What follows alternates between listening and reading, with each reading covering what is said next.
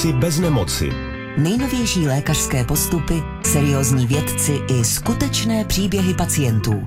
Moci bez nemoci se Šárkou Volemanovou na dvojce. Dobrý den. I dnes vítejte u pořadu, ve kterém budeme hledat naději na kvalitní život. Věnovat se tentokrát budeme novinkové léčbě epilepsie, tedy onemocnění mozku, které se projevuje opakovaným výskytem epileptických záchvatů. Svůj příběh bude vyprávět Magdalena. Ta trpí epilepsí od svých 14 let a právě podstupuje novinkovou léčbu takzvaným cenobamátem. Poslouchejte s námi. Moci bez nemoci. Pořad o cestě ke zdraví. Mým prvním hostem je lékařka. Já jsem doktorka Jana Zárubová a jsem neuroložka, epileptoložka z Centra pro epilepsie Motol, neurologické kliniky druhé lékařské fakulty a fakultní nemocnice Motol v Praze a také jsem místo předsedkyní v spolku Epistop.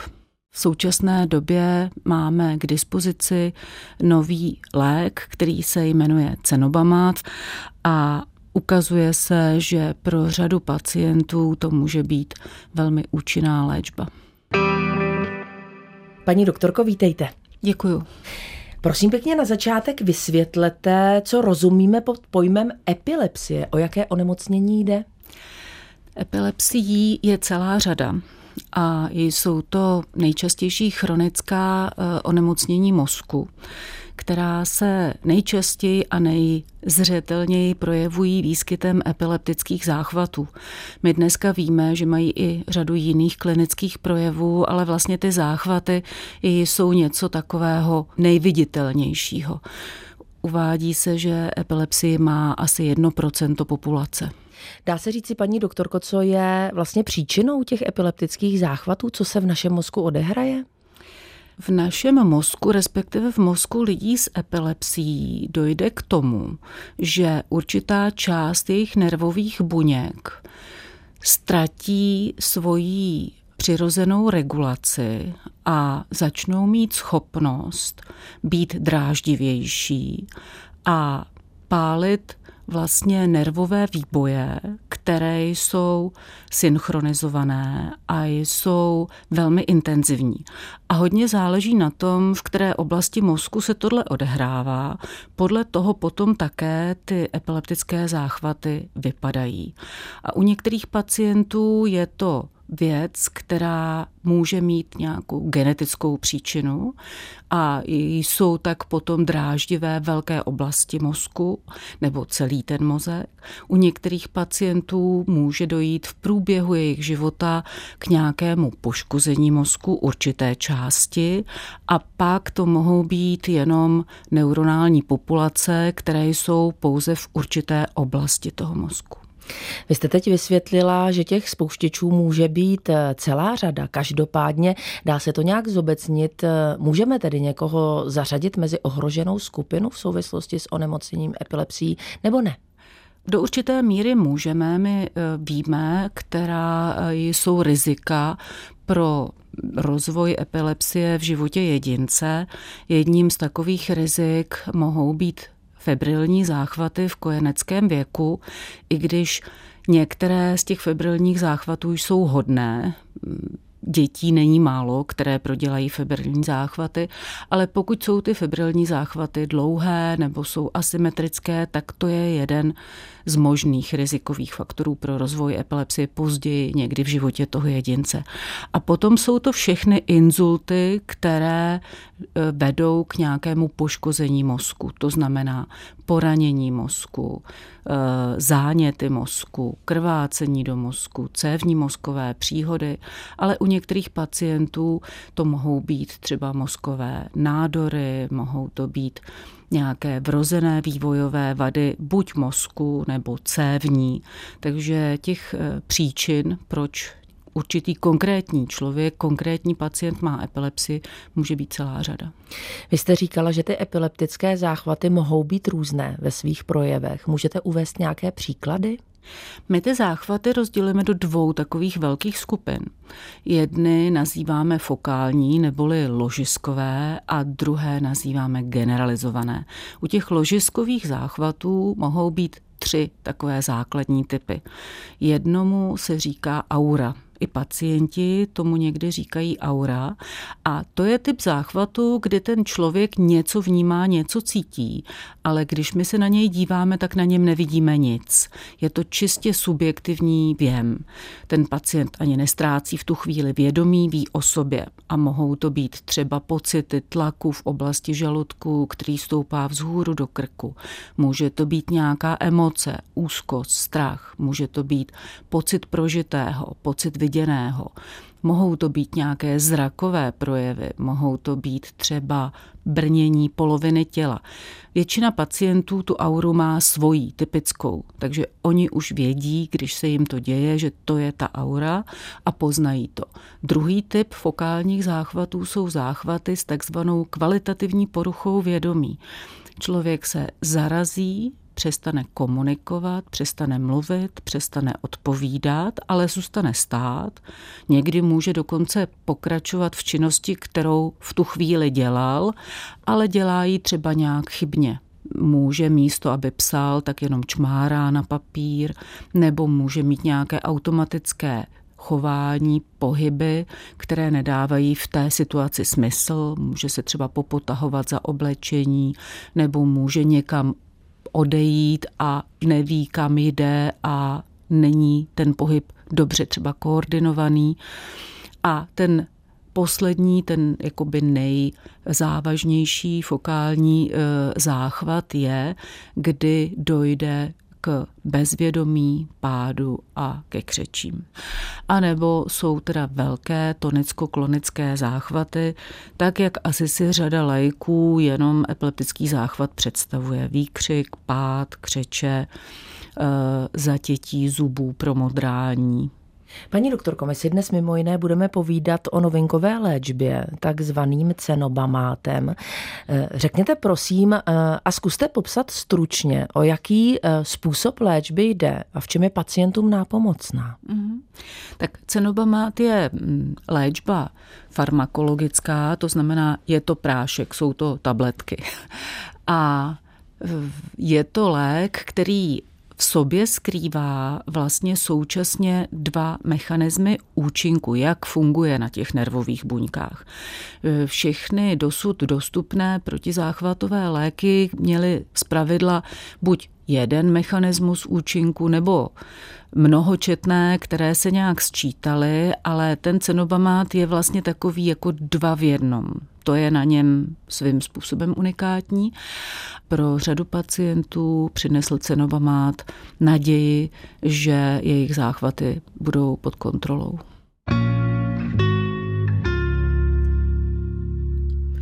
Za chvíli vám představím paní Magdalenu. Ta se touto novinkovou metodou léčí. Nejprve si ale zopakujme první pomoc při epileptickém záchvatu, kterou můžeme poskytnout. Odstraňte předměty, které by mohly způsobit poranění. Podložte hlavu, uvolněte oděv kolem krku. Nebraňte záškubům a tonické řeči. Po odeznění záchvatu zkontrolujte, zda pacient dýchá. Pro jistotu ho obraťte na bok. Pootevřete ústa, případně vyčistěte dutinu ústní a předsuňte dolní čelist. Vyčkejte návratu plného vědomí. Při pozáchvatové dezorientaci pacienta slovně uklidněte, fyzicky jej neomezujte v pohybu, pokud to není nezbytně nutné. Pokud jde o léčeného pacienta a nedošlo k poranění, které vyžaduje ošetření, ani nepřetrvává dezorientace, není nutný transport do nemocnice. V opačném případě zavolejte záchranku. Moci bez nemoci se Šárkou Volemanovou. Na dvojce. Mým hostem ve studiu je paní Magdalena. Můj první a zároveň největší záchvat jsem měla ve 14 letech. Stalo se mi to doma, měla jsem obrovské křeče, tehdy mě zachránila babička, která mě našla a zároveň zavolala záchrannou službu. Magdaleno, vítejte. Děkuji, dobrý den. Vrátím vás teď eh, do vašeho věku 14 let. Ve vaší vizice jsme se dozvěděli, že tehdy přišel váš první záchvat epilepsie. Popíšete prosím, co si z toho pamatujete a možná třeba i to, co mu předcházelo? Vzpomínám si na to, že jsem stála na dvoře u babičky a svíral se mi, začal se mi svírat hrudník. A uběhlo několik pár minut a vešla jsem do domu a tam vlastně jsem asi skolabovala, protože jsem slyšela, že se mi prostě najednou tlak, zvedá se mi tlak a byla rána. A pak už se vím od babičky, co se stalo. Prý jsem měla velk, velké křeče a i jsem babičku vlastně tenkrát jako pokousala a ona zach, zachvalala záchranku, dala mi první pomoc a zavolala záchranku. To znamená, že k vědomí jste přišla asi až v nemocnici. No. Co si eh, pamatujete a co vlastně následovalo po vašem převozu do nemocnice? Byla jsem v šoku. Nevěděla jsem, co se vlastně událo, co se odehrálo. A v nemocnici jsem byla několik dnů a za pár dnů vlastně mi lékař eh, řekl, že to mohlo být spouštěž tím, že vlastně já jsem vlastně po dětské mozkové obrně a že to mohla být kombinace s tím, že se jedná určitě o epilepsii. Paní doktorko, to, co popisuje Magdalena, je tedy klasický popis epileptického záchvatu, možná ten, o kterém jste říkala, že my lajci si ho tak nejčastěji představujeme. Mm. Ano, a u Magdy se jednalo o ten třetí typ toho fokálního záchvatu. To znamená, že její mozek v nějaké fázi svého vývoje byl poškozen, proto má dětskou mozkovou obrnu a zároveň tato část mozku se nezapojila tak dokonale, tak dobře, tak jako e, zdravá a došlo tam k rozvoji epileptogeneze a k vzniku vlastně epileptického ohniska. A to, že se to manifestovalo v těch 14 letech, bývá někdy způsobeno tím, že v této době dochází vlastně k menarche a k produkci ženských pohlavních hormonů, které mohou zvýšit v této době dráždivost mozku a může to být takový jako další spouštěč, proč zrovna ve 14. Paní doktorko, eh, co vlastně čeká pacienta? A teď mířím k vyšetřením. Jaká ho čekají v momentě, kdy je potřeba vyloučit či potvrdit právě epilepsii? Je moc důležitý popis. Pak následuje klasické klinické neurologické vyšetření kladívkem, pak je jako velmi důležité vyšetření, kterému se říká elektroencefalograf, což je vlastně vyšetření fungování mozku a Potom z pravidla následuje vyšetření magnetickou rezonancí, která nám zase něco řekne o struktuře mozku. Je potřeba udělat biochemická vyšetření, eh, základní laboratorní vyšetření a pak už se to spektrum těch vyšetření trošku řídí tím, na co ten lékař má podezření. Na, někdy můžeme mít podezření, proč zrovna u toho konkrétního člověka e, se manifestovala poprvé v jeho životě epilepsie, tak to chceme zjistit, e, tu příčinu. U některých pacientů, kterých víme, že epilepsie mají, tak může ten průběh být takový, že mají epilepsii, ale nemají záchvaty, ale po dlouhé době dojde k relapsu záchvatů, tak nás zajímá proč. U některých pacientů to může být tak, že se nám nedaří dosáhnout kontroly záchvatů a pak by mělo následovat takové velmi komplexní přešetření, protože jsou pacienti, kteří mohou být takzvaně farmakorezistentní, že i když použijeme správné léky ve správných dávkách, pacient užívá, stále má záchvaty a určitá část těchto pacientů může profitovat z epileptochirurgické léčby. Magdo, já se posunu dál v tom vašem příběhu. Eh, vzpomeňte prosím na jeden asi důležitý, i když ne příjemný zážitek. Eh, poprosím vás, jestli byste vzpomněla na prognózu z hlediska mateřství, kterou vám jedna z lékařek právě ještě jako poměrně malé slečně sdělila. Tehdy jsem byla o jedné uh, neuroložky a tam mi vlastně po nějaké době oznámila, bylo to přibližně asi tak v 16 letech, že vlastně já nebudu mít děti, protože s takovýmhle eh, postižením a i po dětské mozkové obrně plus epilepsie nebudu moc mít děti a že ničeho nedosáhnu. To ale vás eh, dá se říci, nehodilo na kolena, ale vyburcovalo. Ano, I když asi ta počáteční informace byla velmi těžká. Co jste změnila ve svém životě? Zasekla jsem se a řekla jsem, tak to teda ne. A začala jsem teda cvičit, a abych něčeho dosáhla. A vlastně uh, po nějaké době uh, když vlastně jsem otěhotněla, tak jsem byla prostě šťastná, jo, jestli to dítě donosím a jestli bude v pořádku. Paní doktorko Uma, kdy se tedy ta prognóza naštěstí nestala reálnou, protože je maminkou, ale vyslechla si to, že v kombinaci s mozkovou obrnou a epilepsí tedy zřejmě nebude mít děti. Jaká je pravděpodobnost, že se to v této kombinaci stane? A proč? Já si myslím, že je relativně nízká. Přibližně 90% žen s epilepsí může mít eh, těhotenství bez komplikací a narodí se jim zdravé děti. Je potřeba eh, říct ale, že u těchto pacientek je velmi důležité, aby dostali správné informace.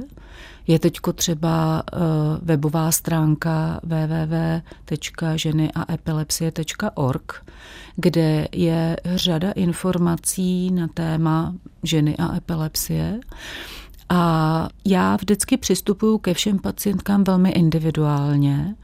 Eh, je důležité vědět, o jaký druh epilepsie se jedná u té dané pacientky, jakým typem záchvatu se projevuje, jaké léky ta žena užívá a je potřeba u konkrétní pacientky se snažit nastavit pro ní optimální strategii a plánování toho těhotenství a potom péče v průběhu těhotenství a po těhotenství nebo po porodu. Dnes si povídáme o onemocnění, které nese název epilepsie. Už za chvíli představíme novinkovou léčbu takzvanými cenobamáty. Mými hosty ve studiu jsou paní doktorka Jana Zárubová, neuroložka Centra pro epilepsii Motol, neurologické kliniky druhé lékařské fakulty Univerzity Karlovy a fakultní nemocnice Motol Praha.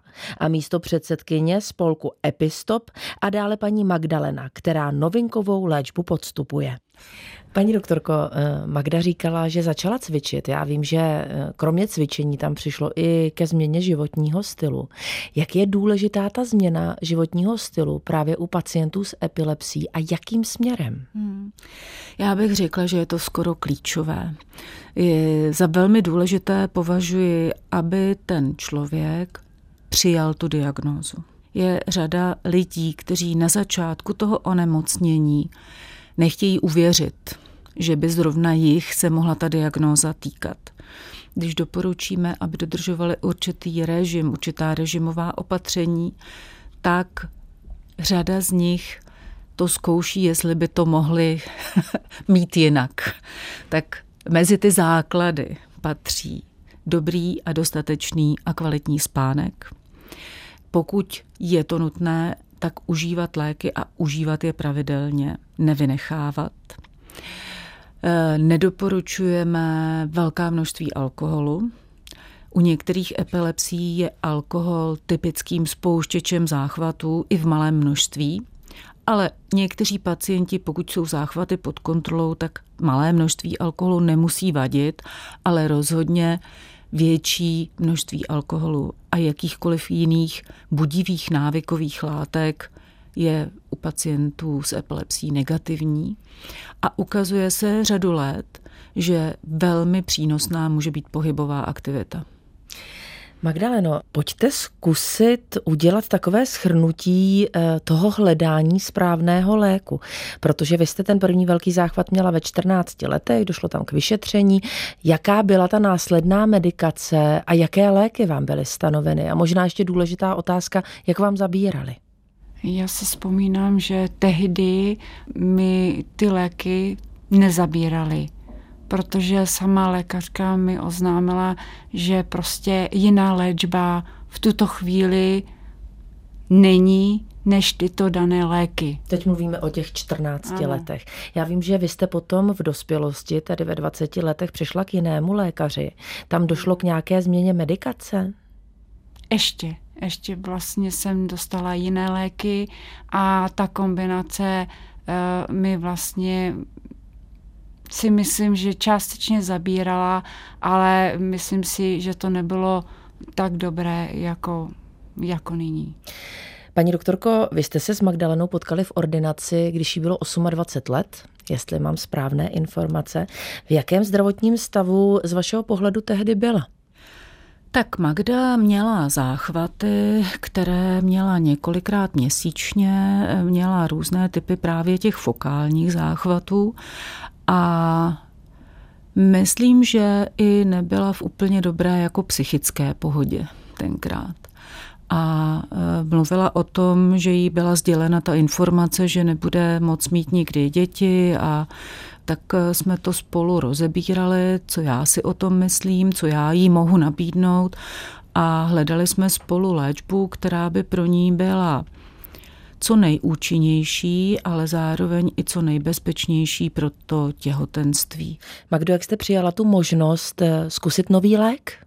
jsem trošku měla obavy na začátku z té uh, nové léčby, protože jsem nevěděla, co od ní můžu očekávat, jestli mi pomůže, nepomůže, ale protože jsem paní doktorce věřila, tak s tím jsem právě souhlasila a šla jsem do toho na plné, na plné Pecky. Pecky Magdaleno, vy jste eh, zkoušela ten nový lék Cenobamát vlastně půl roku.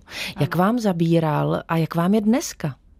Já si myslím, že na začátku uh, jsem cítila úlevu, že viděla jsem trošku tu změnu a co se týká dneska, tak jsem ráda, že jsem vlastně do té studie šla, protože ten lék mi zabírá a jsem bez záchvatu paní doktorko.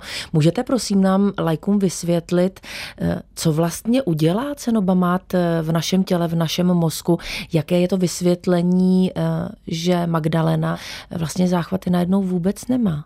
To, co tam ten lék udělá, je, že ty zlobivé neukázněné neurony, které se chovají epilepticky a dělají si, co chtějí, tak on je ukázní.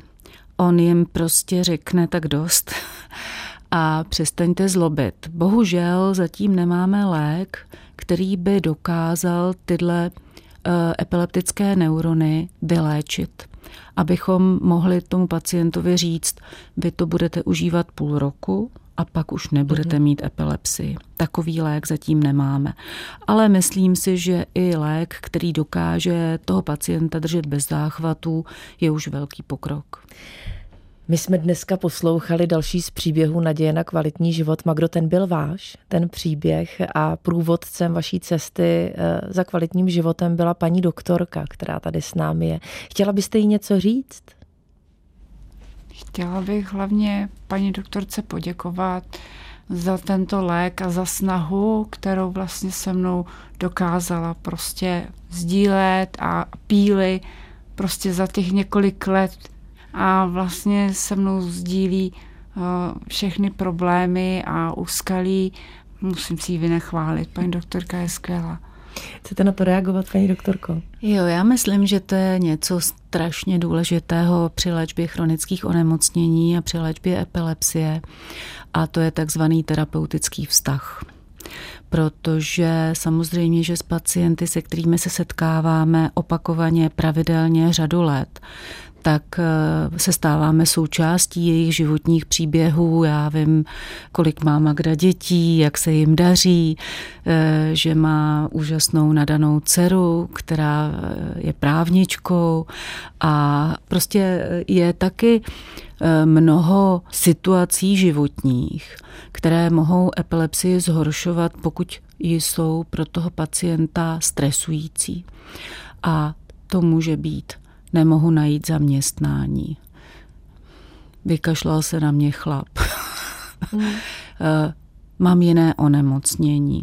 Eh, prostě a to jsou všechno věci, které si myslím, že ten neurolog, který doprovází toho pacienta s epilepsí, tak musí umět nějakým způsobem také uh, ošetřit a mít pro ně nějakou strategii a taktiku.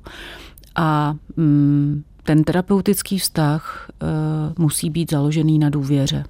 A musí to být jak důvěra toho pacienta k lékaři, tak i lékař, ale eh, musí důvěřovat pacientovi, že následuje třeba jeho rady a že nejde proti Magdaleno, já vám mnohokrát děkuji za to, že jste dnes přišla k nám do pořadu Moci bez nemoci. Děkuji za tu upřímnost, za ten váš příběh a samozřejmě přeju vám hodně zdraví. Děkuji moc krát. Nyní zač. Naschledanou.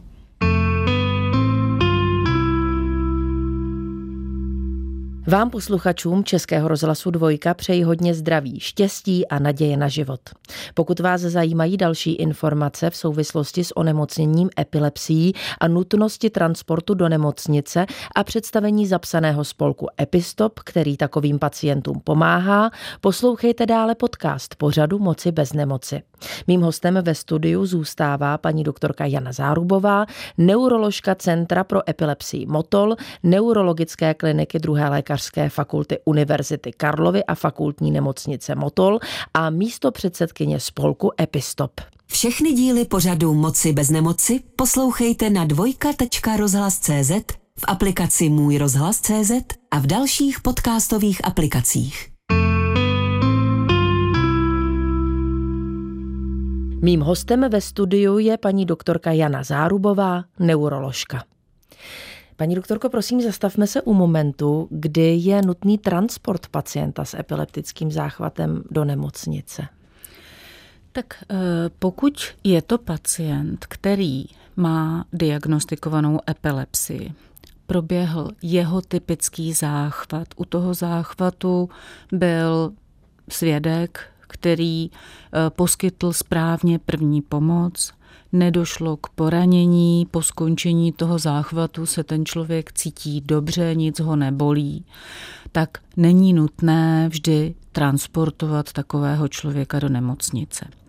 Ale pokud došlo k poranění, často to bývá poranění hlavy nebo poranění zad, někdy si mohou ti pacienti stěžovat na to, že je bolí záda, nebo k poranění třeba jazyka, tak určitě, pokud je to první záchvat v životě toho pacienta vždy, pokud je to záchvat u člověka, kterého neznáme, byli jsme svědky záchvatu na ulici, v divadle, někde, a nevíme si rady nebo nejsme si jisti volat.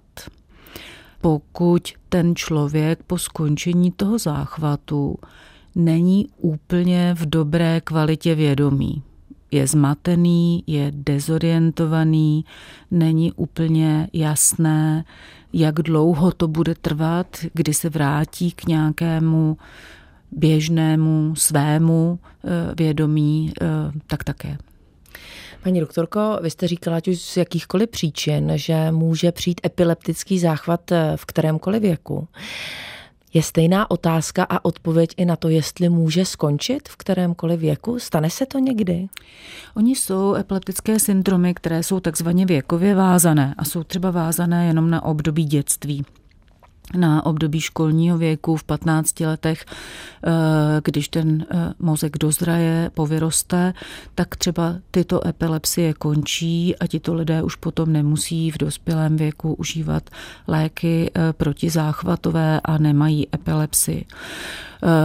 U některých pacientů to může být tak, že ta epilepsie v nějaké fázi jejich života začne, léčíme je a když jsou dostatečně dlouho bez záchvatů, tak si řekneme, že můžeme vyzkoušet, jestli uh, už ten mozek je schopen nedělat ty epileptické záchvaty i bez léků. Takže u některých pacientů je možné ty léky velmi pozvolna a pod kontrolou lékaře postupně vysadit. Ale u řady pacientů je to celoživotní záležitost a někdy může dojít i k tomu, že zkusíme vysadit, ale dojde k relapsu záchvatu, musíme se k té medikaci zase vrátit u některých pacientů může být průběh té epilepsie tak lehký a druhy těch záchvatů jsou tak neohrožující, že se dokonce můžeme domluvit na tom, že i když víme, že mají epilepsii, že to budou zvládat pouze režimovými opatřeními a že nemusí užívat léky. Ale je to jako hodně individuální. Když eh, si představíme pacienta, který ví, že trpí epilepsií, že jeho záchvaty nepatří k těm lehčím, Jaká jsou taková rizika epileptického záchvatu a pokud to člověk ví, dá se jim nějak předejít? Hmm. Já myslím, že uh, mezi taková nej více ohrožující eh, jsou pády s poraněními, a ví se, že lidé s epilepsií mají vyšší, kteří nemají kontrolované záchvaty a proto snaha má být, aby jsme ty záchvaty měli pod kontrolou, že může dojít k něčemu, čemu se zkrátkou říká sudeb a náhlá smrt u pacienta s epilepsií a tato, ona jako riziko náhlé smrti je i v běžné populaci. Ale u pacientů s epilepsií je tři až čtyřnásobně vyšší. A je to jeden taky z argumentů, které dávám na stůl, když vnímám, že pacient nedodržuje úplně pravidla, nedodržuje úplně režim, vynechává léky, tak eh, to je už takový jako velký šrapnel, velký argument pro to, aby ten člověk zvážil, jestli bude eh, toto riziko podstupovat. Paní doktorko, vy jste místo předsedkyní zapsaného spolku Epistop. Prosím vás o představení téhle organizace. Eh, co je jejím obsahem? Jak pacientům a jejich rodinám pomáhá? Mhm. Epistop je taková mm, speciální platforma. Já ráda používám termín Patient Advocacy Group. Jsme takový advokáti pro pacienty a mm, na půdě Epistopu e, se vlastně združují jak lékaři, tak pacienti, ale i sociální pracovníci, mohou mezi námi být žurnalisté, protože jsme přesvědčeni, že každý může vlastně ten problém života s epilepsií vidět z jiného úhlu pohledu a vzájemně se můžeme obohacovat.